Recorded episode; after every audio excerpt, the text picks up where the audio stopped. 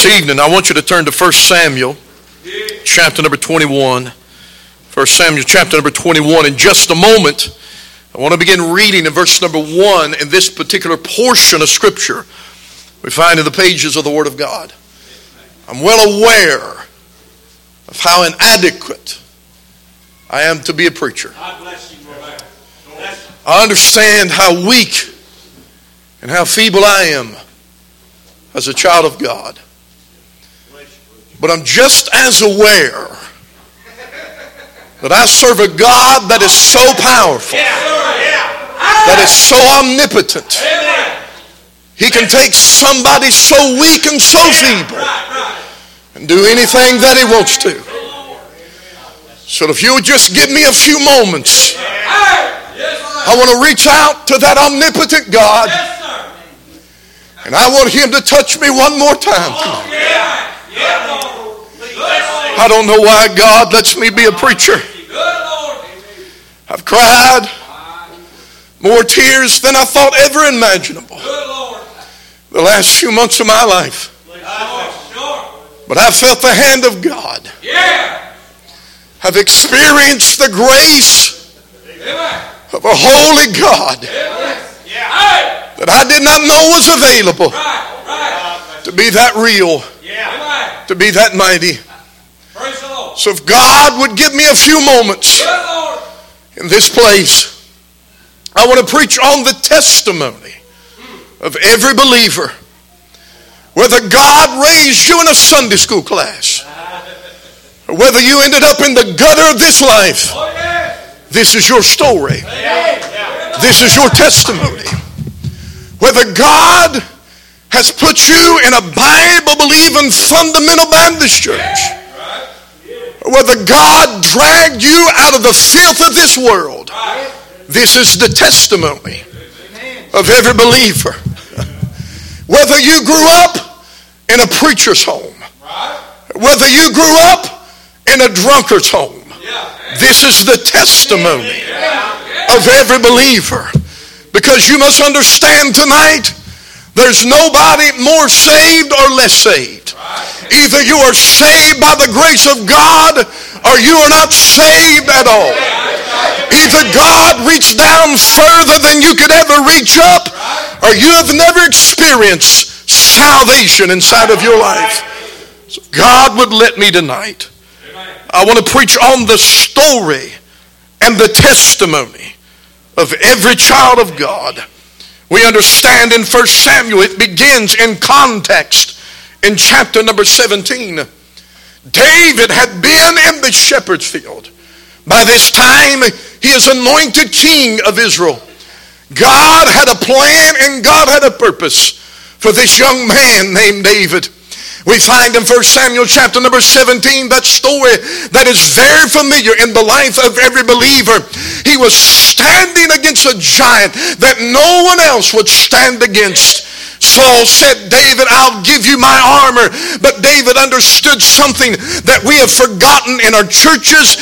David understood something uh, that we have forgotten in our pulpits. David understood that it wasn't about the king's armor, but it was about the power and the anointing of the Holy God.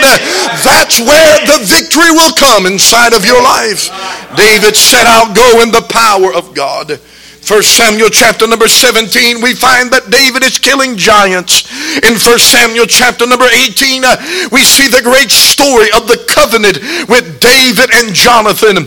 But in chapter number 18 and verse number 5, uh, King Saul becomes jealous of David. They were chanting the name of David. Now David is a champion among that place and those people. And this wicked king becomes very jealous of this young man that is anointed of God. We see in one time that David is experiencing uh, the greatest victory of his life. But as we step into this chapter, in chapter number 21, he is fleeing, he is running. Now David is living uh, in some of the darkest days of his life.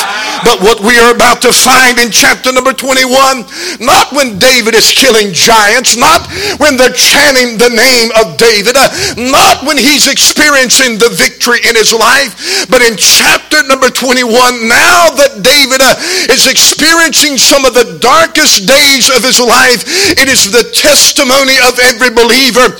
It is the testimony of every child of God. Do you understand tonight? You don't get saved when you want to. You don't get saved just saying a few words, but there must be Holy Ghost conviction upon your life.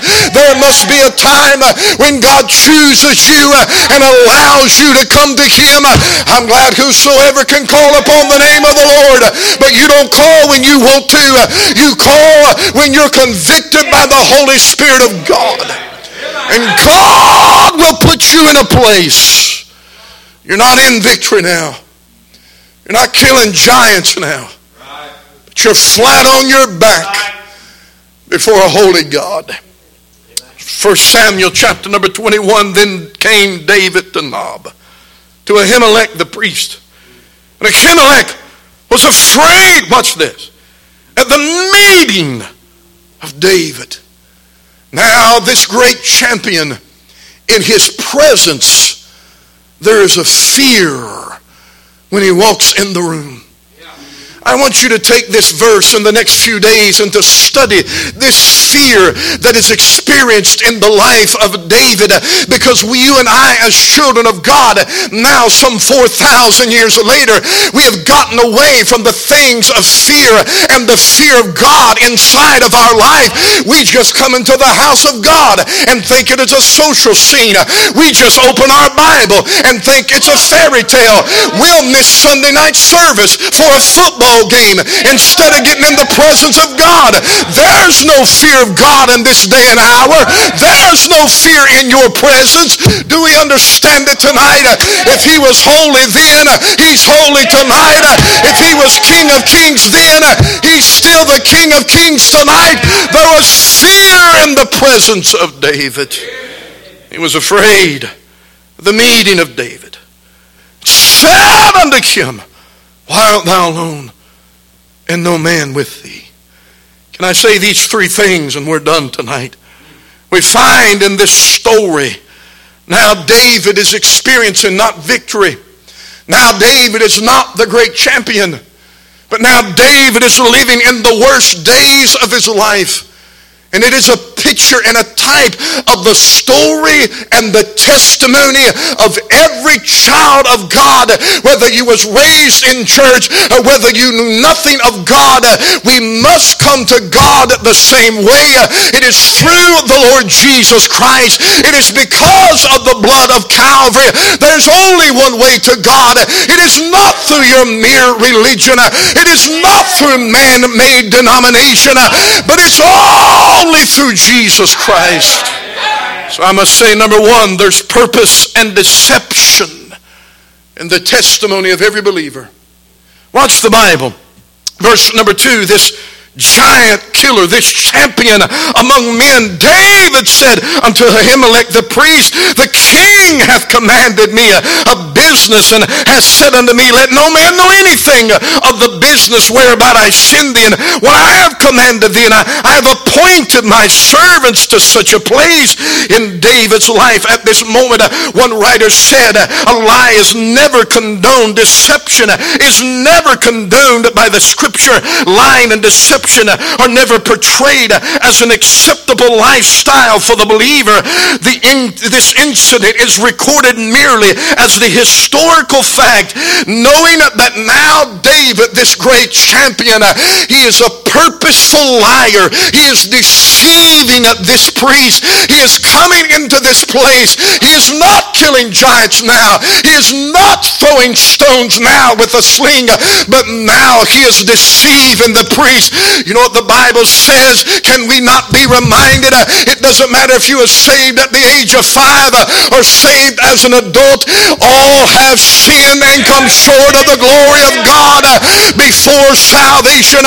You thought your religion could do it. Uh, you thought good works could do it. Uh, you are deceiving yourself. You are lying in yourself. There might be somebody sitting in here tonight and you think because I'm a member of a Baptist church, you think because I have on the right attire, you think because I carry a Bible that you're going to make it to heaven. You are deceiving yourself. You are lying. You are living a life of deception. It's only because of the grace of God.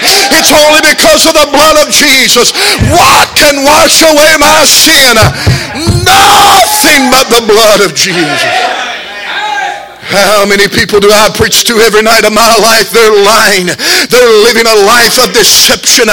They're coming to the priest and they're deceiving him and they're lying to him.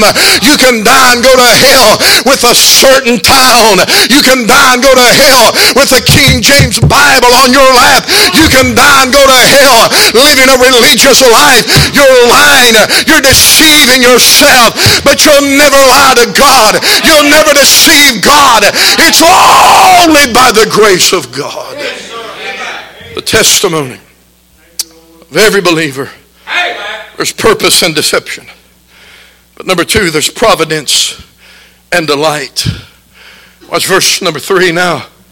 Therefore, David speaking, what is under thine hand, speaking to the priest? Give me five loaves of bread in mine hand, and or what there is present. The priest, watch this providence and delight, how God provides mercy. Answered David, said, there, There's no common bread in mine hand. What's common bread? It's ordinary bread. It's bread for everybody. It's bread anybody could be associated with that particular bread. But the priest said, We got a problem, David. I don't have any common bread. I, I don't have nothing that's available. And then this particular verse and the verse beyond it is one of the greatest pictures of mercy of God in the life of any man and any woman. Look what the priest said. I have no common bread under mine hand, but here's what I have. There is hallowed bread. That is holy bread if the young men have kept themselves at least from women. And David answered the priest and said unto him, Of a truth the women have been kept from us about these three days since I came out. And the vessels of the young men, their bodies are holy, and the bread is in a manner common, yea, though it were sanctified this day in the vessel. But watch this providence of God. You know the prophet said about God, he delighteth in mercy. Watch the delight of God in verse number six. So the priest, he didn't give him common bread. He gave him hallowed bread. He gave him the show bread. He showed mercy upon David. He showed mercy upon those men. Uh, you know why you're saved tonight? Uh, because God gave you something you didn't deserve. Uh, God put you in a place that you couldn't get there by yourself. We're just common people. I'm just a common man. But I'm glad I serve a God that showed me mercy. I'm glad I serve a God that gave me something I never could earn. That gave me something I didn't deserve. It's to the light of God to show mercy to the children children of God. He delights in this mercy. The showbread that was taken from before the Lord to put hot bread in the day when it was taken away. In the day in the life of David, he was being deceived. He was lying. But God showed him mercy. It's the testimony of every believer God gave him something that he didn't deserve. You know why I'm standing here tonight?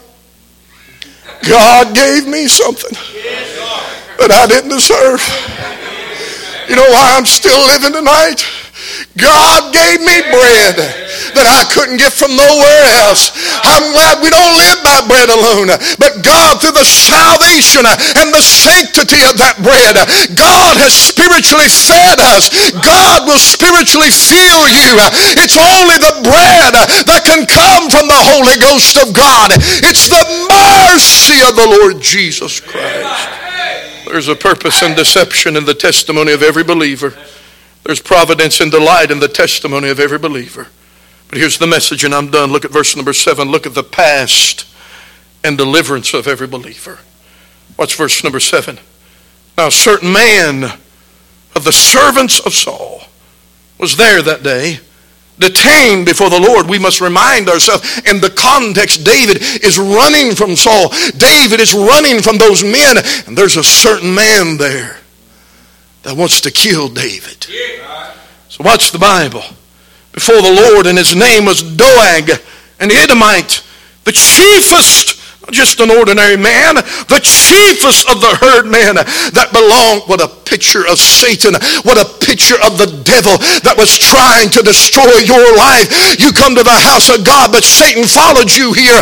You tried to go home, but Satan went home with you. He did everything he could before you were saved. He tried every tactic. He lied in every way. He wanted to destroy your life. Why? He was the chiefest of the herdmen that belonged to Saul. But watch the past and deliverance. David said unto Ahimelech, And is there not here under thine hand spear or sword? For I have neither brought my sword nor my weapons with me. Why? Because the king's business required haste. But look what God did for David. And the priest said, The sword of Goliath, the Philistine whom thou slewest in the valley of Elah. Behold, where's it at? It is here, wrapped in a cloth behind the ephod. If thou wilt take that, take it. Why? For there is no other save that here. And look what David said. And David said, There is none like that. Give it me. You know what God did? David had deceived. David was lying to the priest, but God showed him mercy in that place. And God began to bless the past faithfulness of David. And he delivered him the greatest sword that was in the land, the greatest sword that could have been occupied. It just happened to be in that room. It just happened to be in that place. It was just a great coincidence that God led David to that place. Can I remind you, uh, Dr. Saintler put it best, there are no accidents in the mind of God. Has it ever occurred to you uh, that nothing has ever occurred to God? God didn't put you here by accident. God didn't lead you here by accident. Your deliverance, God has everything that you need. The exact sword was then in exact place. It was the deliverance of David. Remember when God saved you? God put the person. God put the verse. God put the message. God put you in the room. God put you in the place. Whosoever shall call upon the name of the Lord shall be saved. I'm glad God will take a whosoever and draw him by the Holy Ghost of God and put him where he needs to be. I'll tell you what your testimony is. Same testimony I got. God put me in the right place. God put me with the right person. And God delivered me for my salvation. God took the very sword that David used to cut off the head of Goliath and put it in that room. The testimony of every believer. There's purpose and deception. There's providence and delight, mercy. There's a past and deliverance. Can I say tonight? Every week of my life, I'm preaching to people. They're dressed right, they look right, they might even have the right Bible, but they're lost. This is not your testimony. You haven't got past the purpose and deception. You've never experienced the delight, the mercy of God. My father was a drunkard, got saved by the grace of God. Been serving Jesus now for almost 50 years. But I was raised in church. And I needed the same grace that my father needed. Some of you are so deceived by religion. Many of you, you have been raised in church and you know what the Bible said and you made your little profession of faith, but there has never been a personal relationship with the Lord Jesus Christ. What is your testimony? What is your story? One Southern Baptist preacher of years gone by said that he believed that 75% of the Baptists sitting in pews on Sunday morning are lost without God because they never get past the deception. But Caleb, my Rachel went to heaven. I was in the hospital room on November 15th. People were around the bed. I'd been sitting by the bed, just begging God. My father walked in the hospital room a little bit after midnight. Everybody got quiet and still. He began to pray in an audible voice, but you couldn't understand what he was saying. He took those big hands and laid them on the rail of that bed and got a hold of God. The fear of God ran through my body. Afraid to even look up.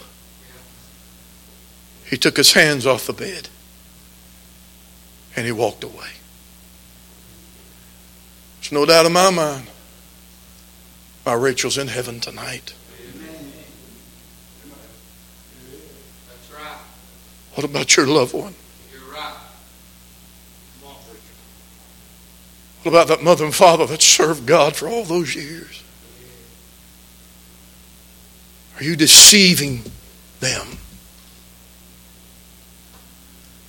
What about that son and daughter that thinks you're saved because you're Baptist? You've never experienced something you didn't deserve. What about that husband? Thinks he's married to a Christian woman. She's never had the deliverance in her past. I fear, not in this meeting, but I fear in many meetings there's preachers behind the pulpit Yes, sir. that know how to do it. They know what to say. They can move the crowd with their entertaining thoughts and their motivational speaking, but they have never had a relationship. The deception, the lies, no relationship. This is the story of every believer. But is it your story? Whether you was a drunk, whether you got addicted to pills, or whether you got saved in Sunday school, this is your story. If you're his child. But I wonder tonight, is this your testimony? There's a lady, the church where I grew up. This time she was in her early 80s. She had a family member that was sick. I come by just to see her, encourage her. I walked in her living room and tears began to run down her face. She said, Brother Dale, how do you know you're saved? I said, Miss Nettie, are you saved? She said, I don't know. I took the Bible, I tried to show her.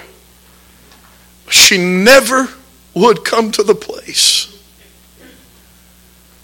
say, I need Jesus.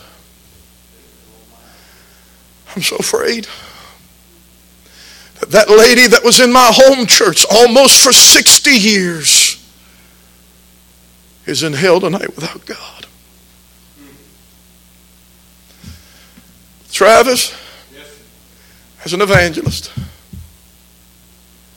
how many times? We thought we had revival. You don't have revival when half the crowd's still lost without God. Oh, you can have an emotional, moving experience. You can get in the right evangelist. You can get in the right singing group. And you can have a wonderful time, but revival will allow Holy Ghost conviction to fall. Revival will not move forward till a choice, a decision has been made. I know my Rachel's in heaven. And I know that I'm going to see her again. What about you? I want my brother to come and just to play softly on the piano. Let's all stand with every head bowed, every eye closed. He's going to begin to softly play, every head bowed and every eye closed. I'm not going to ask you if you're saved because you'll be too tempted to raise your hand. But I want to ask every believer to come to this altar in just a moment and say, Lord, thank